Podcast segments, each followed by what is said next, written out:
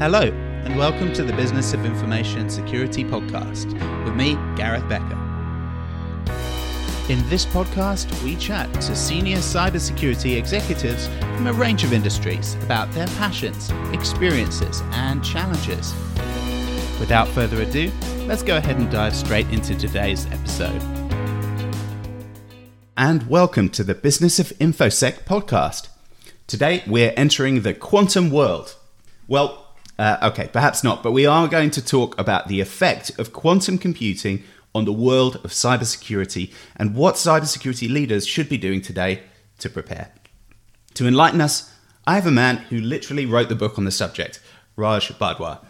Raj is an award winning technology executive with more than 26 years of professional experience in the management and delivery of cybersecurity and identity and access management services. Previously, he held a top secret clearance from the US Department of Defense. This year, he was named as one of Corinium's top 100 CISOs globally and also awarded the 2021 Leadership Award by the Global Leadership Institute. Today, he is a senior vice president and CISO at the investment firm Voya Financial. And uh, Raj has, in fact, written two books on cybersecurity The CISO's Next Frontier AI, post quantum cryptography, and advanced security paradigms, and the CISO's transformation, security leadership in a high threat landscape. Welcome to the podcast, Raj. Hi, Gareth. Happy to be here. Great. Well, it's great. It's great to have you on. I'm really lo- looking forward to this conversation. So, I wanted to start by asking you about what inspired you to write about cybersecurity. Uh, you've got two cybersecurity books out now. Um, so, why do you think these topics are so relevant now? Garrett, that is a great question. And, you know, I have had a long time in the cybersecurity world, right, as a cybersecurity engineer, as a cybersecurity architect. Having worked in cybersecurity engineering and operations for a very long time, I feel that all that I have learned over these years needs to be shared with uh, the cybersecurity community, with the IT community, and with the in general business community. Uh, I feel that I am all in on cybersecurity. I believe in leading from the front and being hands on, but also feel that the need to create a shared defense is on all of us for our industry and for our nation.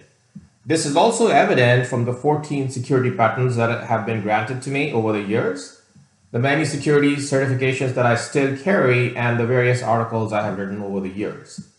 Some of the topics that I talk about in the book uh, and, and through other various other channels are, for example, the use of AI in cybersecurity, quantum computing attacks, and the use of post-quantum cryptography to mitigate those threats, right? How to securely work from home given the pandemic-induced remote work paradigm, advanced malware, for example, polymorphic or metamorphic malware, notably ransomware, or third-party or supply chain attacks, notably SolarWinds, or other APT attacks. APT stands for Advanced Persistent Threat these topics are very relevant in the high threat environment that we all operate in due to the exist- existential threat to our very existence from sophisticated cyber attackers and malicious entities, right? We've all learned the fact that cybersecurity is everyone's responsibility. Everyone must say something when they see something, or even better yet, they must do something when they see something. So um, any employee uh, that notices anomalous or malicious activity or behavior must first determine uh, whether it, is, it constitutes an actual security threat. And if it does, then they must obviously act by notifying the security team and stay engaged till the said threat has been eliminated. Lastly, we've also learned that no one has complete immunity against these advanced cyber attacks, and thus we must remain ever vigilant and perform continuous assessment and improvement of our cybersecurity controls and defense capabilities. This is generally done in the industry these days by implementing zero trust based security controls using the lens of least privilege. Yeah, and I think that point about uh, the need to, when you, if you see something, say something, you know, and even in the title of your book, we, we are living in a high threat landscape, and, and that really brings that security leadership into play. And I think that's you know it's so important for CISOs such as yourself to be you know leading from the front, as you said, uh, in these times. So primarily, this conversation is focused on uh, your book, which I, I, believe is the one which is either has either just been released or, or is about to be released, and that is uh, the CISO's Next Frontier: AI Post Quantum Cryptography and Advanced Security Paradigms. Now, you hear a lot in pop- popular culture about uh, quantum technology, quantum me- mechanics, and you know, there's a a famous quote from Richard Feynman in, in 1965, which said, I think I can safely say that nobody understands quantum mechanics. Now, uh, so I wanted to start by asking you a bit about what, you know, what is quantum uh, in relation to cybersecurity? Uh, what's it being used for? Uh, what's the kind of relationship between quantum mechanics, quantum computing, and quantum cryptography? Yes, so to answer this question, I'm going to take a step back, right? And first talk about classical computing. And then I'll talk about quantum mechanics, quantum computing, and quantum encryption. So in classical computing, which is the computing you know, that we use today, the state of a conventional computer can be described by the sequence of two state bits, which is basically zero or one, right? So, or we can say that these are the binary configurations of the individual transistors within the CPU or the storage device that we use, right? Like for example, in our laptops, in our mobile devices. So for example, a two bit register at any given time within a CPU can store any one of the two raised to two binary states, which is basically 0001, 1011. So if you have, you know, a register uh, with eight binary states, then it'll be two raised to eight. So if you have n registers, there's going to be at any given instance, two raised to n possible binary states at any given time, right? So that's how a conventional computer basically works. It's basically a group of transistors that remember the state and based on the large number of transistors that are in our chip, we get the computing power. So that's today. That's the conventional computer. Now let's talk about quantum. In quantum computing, the two state bit of each transistor in a conventional computer is replaced by an entity called the qubit, also known as the quantum bit, which, by the way, also has two states, right? And it is basically the physical carrier of the quantum information. So although the subatomic particles that could be used, for example, the most basic particle like electron, uh, you know, uh, can be used to explain this. Uh, you know, uh, so for example, the electron can serve as a qubit with its intrinsic angular momentum, or as we call it, a spin. You know, it could be like a half spin up or a spin down. So, and that can be used to measure the state 0 or 1 of a qubit, just like we have the state 0 and 1 of a transistor.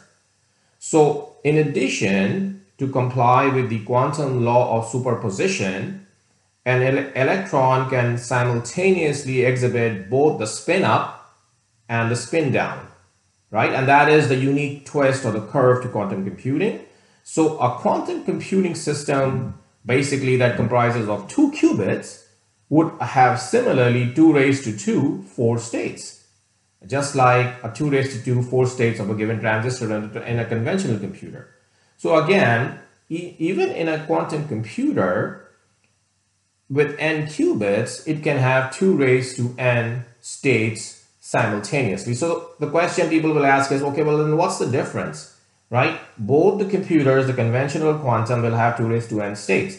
The difference is that in these computing models, while there is an n-bit registered in a conventional computer, it can only store one of the n binary configurations at any given time. But in a quantum computer can have, a, for example, an n-bit quantum register can store all of the n states simultaneously, right? So, so and that is what gives the immense computing power to a quantum computer right? That it can have simultaneous billions of states if ever needed, right? And whereas a conventional computer can have a billion states at any given uh, instant. So, so that was a brief uh, in, intro into like what is a conventional computer, what is a quantum computer, how they differ from each other. Let's talk about now your question about quantum mechanics, right? Uh, so a theoretical answer to that is that the quantum mechanics is the study of particle physics. It explains the nature and behavior of atoms and subatomic particles like electrons at different energy levels, right?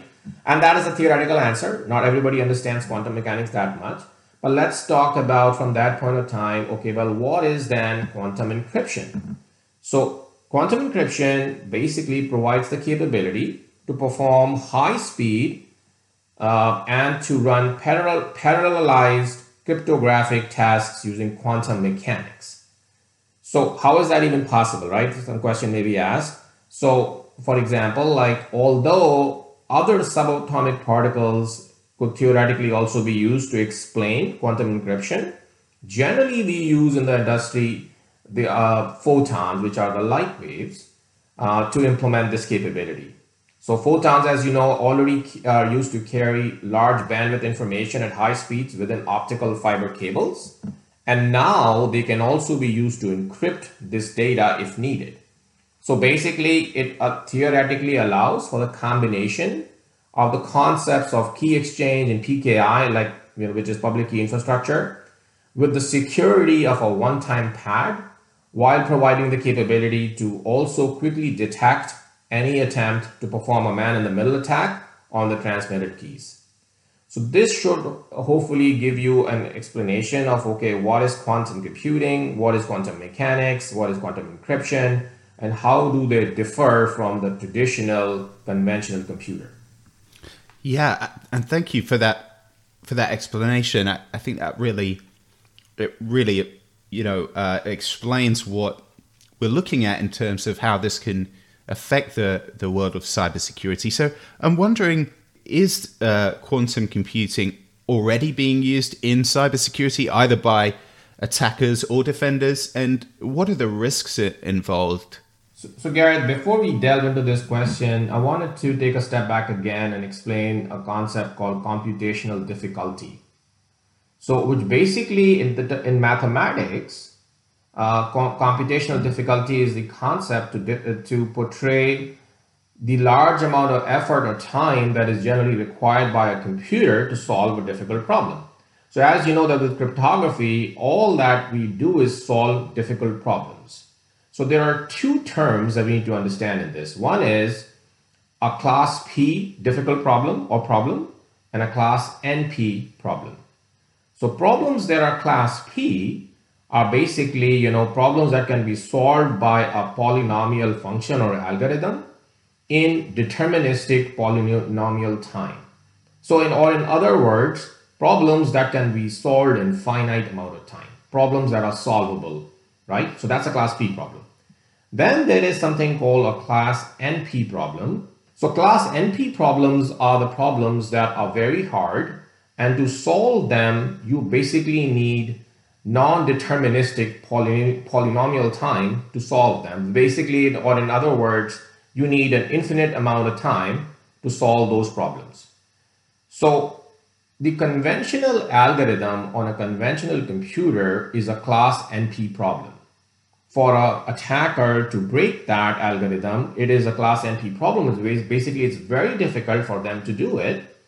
So, you know, it is, it would require them infinite amount of time to do that. But a quantum computer can actually make that problem a class P problem or a problem that can be solved in polynomial time or in finite time.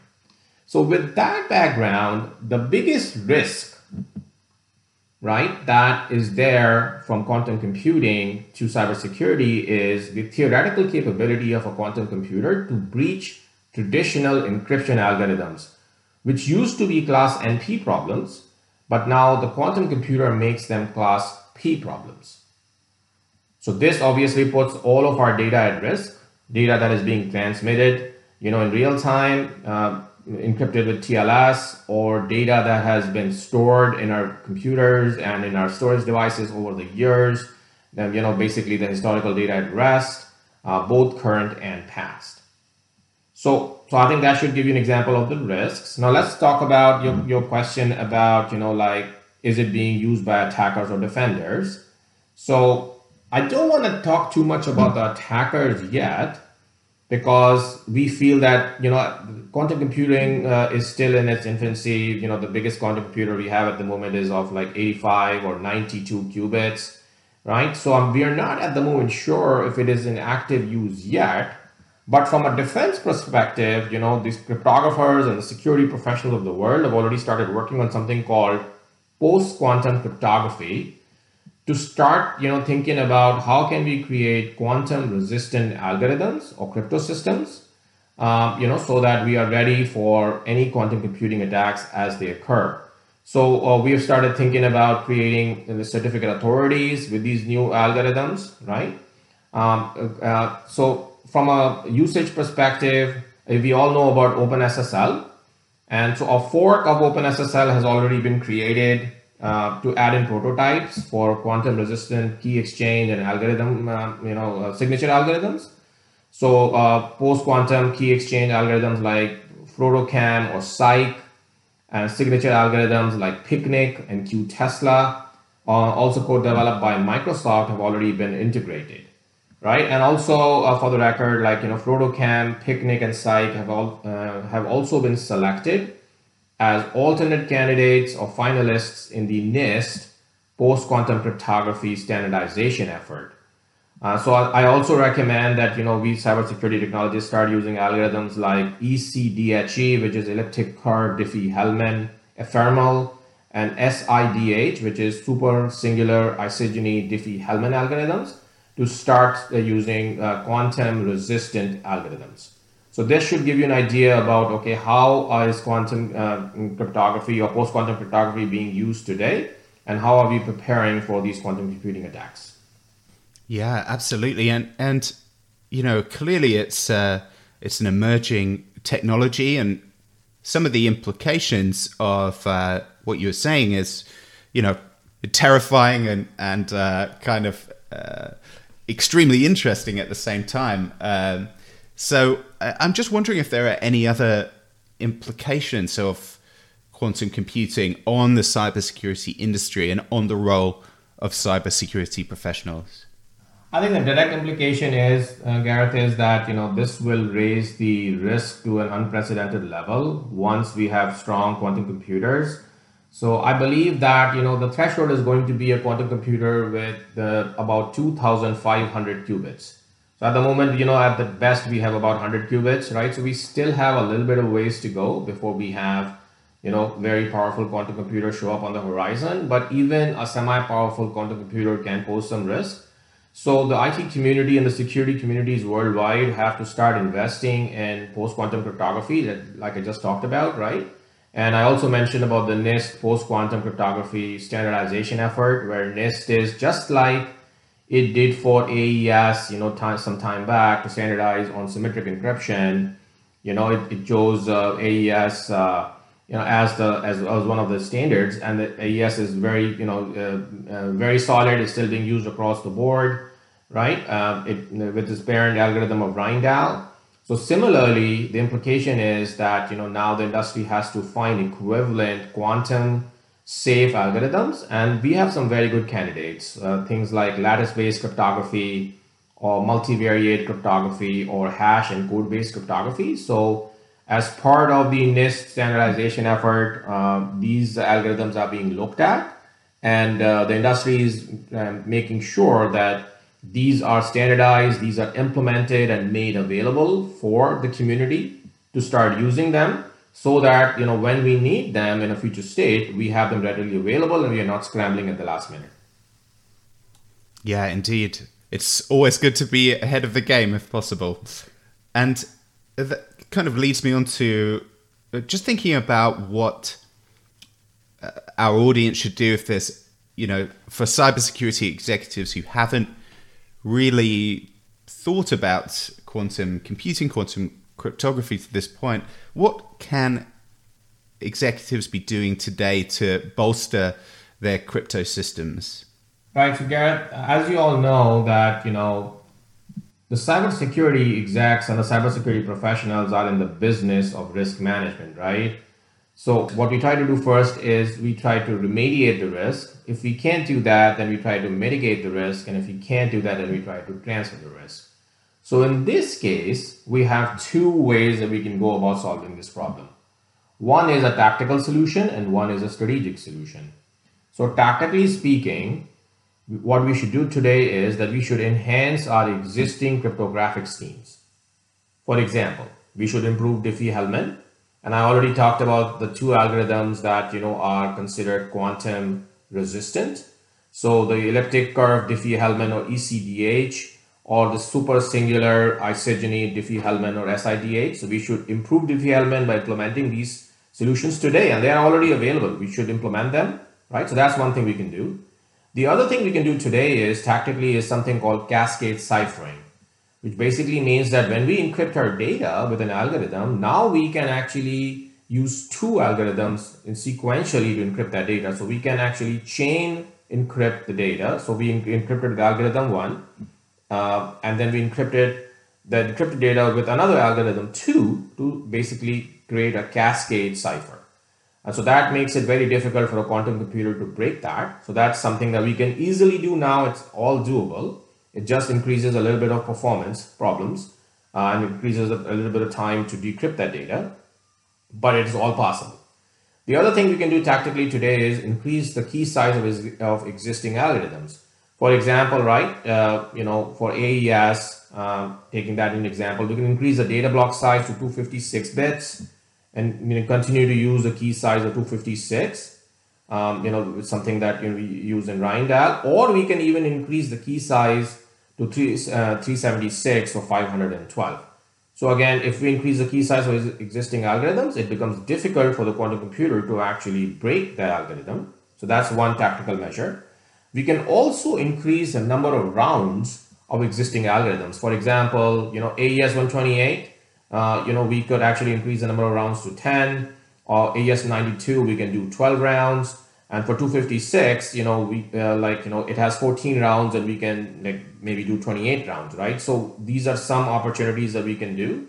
And last but not the least, tactically, we can uh, consider using, you know, some uh, newer uh, encryption schemes like sponge functions. So like, for example, SHA-3 is based on a sponge function called Keccak. So these are the tactical measures that we can use today, right? And then we should think about the strategic problem or the strategic fix, which is we have to adopt new quantum resistant cryptographic schemes. So things like I mentioned in the past, you know, like lattice-based cryptography, there is an algorithm called NTRU encrypt already, uh, you know, in progress. Uh, we already have a POC available for that. There is multivariate cryptography, you know, using hidden field equations or also called HFE. Uh, we can uh, start thinking about implementing hash-based cryptography. Uh, and actually, it's pretty popular and already known. It's the Merkle signature scheme.